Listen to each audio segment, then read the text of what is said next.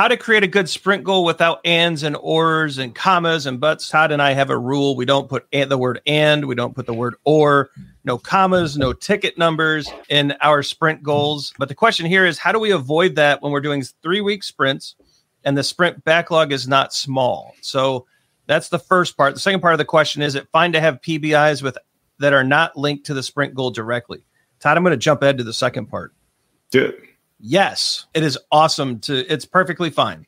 You can have a sprint backlog that has product backlog items that are not directly related to the sprint goal. Someone might out there might be going, "Wait a minute, how could that be possible?" What if you have a defect or a bug that you need to take care of? We have a production issue that's going to make it into the next sprint. Well, that's likely not tied directly to your sprint goal, but it's work we still have to do. Right. So the way that we treat this is the work tied to the sprint goal is most important. We preserve that work, we protect that work, we check the item age of that work, we make sure that things are going in a great direction with that work. And we would be willing to drop this outside work if we had to in order to make our sprint goal, but not everything has to be tied to the sprint goal. For the first part, Todd, what do you think about using our rules about sprint goals for a three week sprint when the backlog isn't small?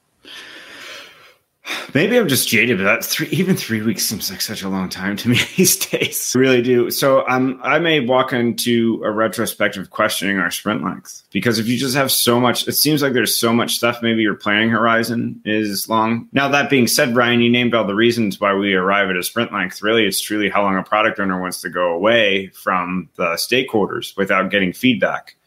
Um, in most of the instances here, though, I see that we're just trying to jam as much stuff in and complete it across the three weeks, right? Yep. Um, sorry if you can hear that squeaking. That is Ray, who has a new squeaker toy. Ray being my one-year-old golden retriever puppy. so I just see the sprint goal. We can't come up with a sprint goal. We have so much stuff in our sprint backlog for three weeks. Maybe it's time to evaluate your iteration length. Could be. That's just one one idea. I like it.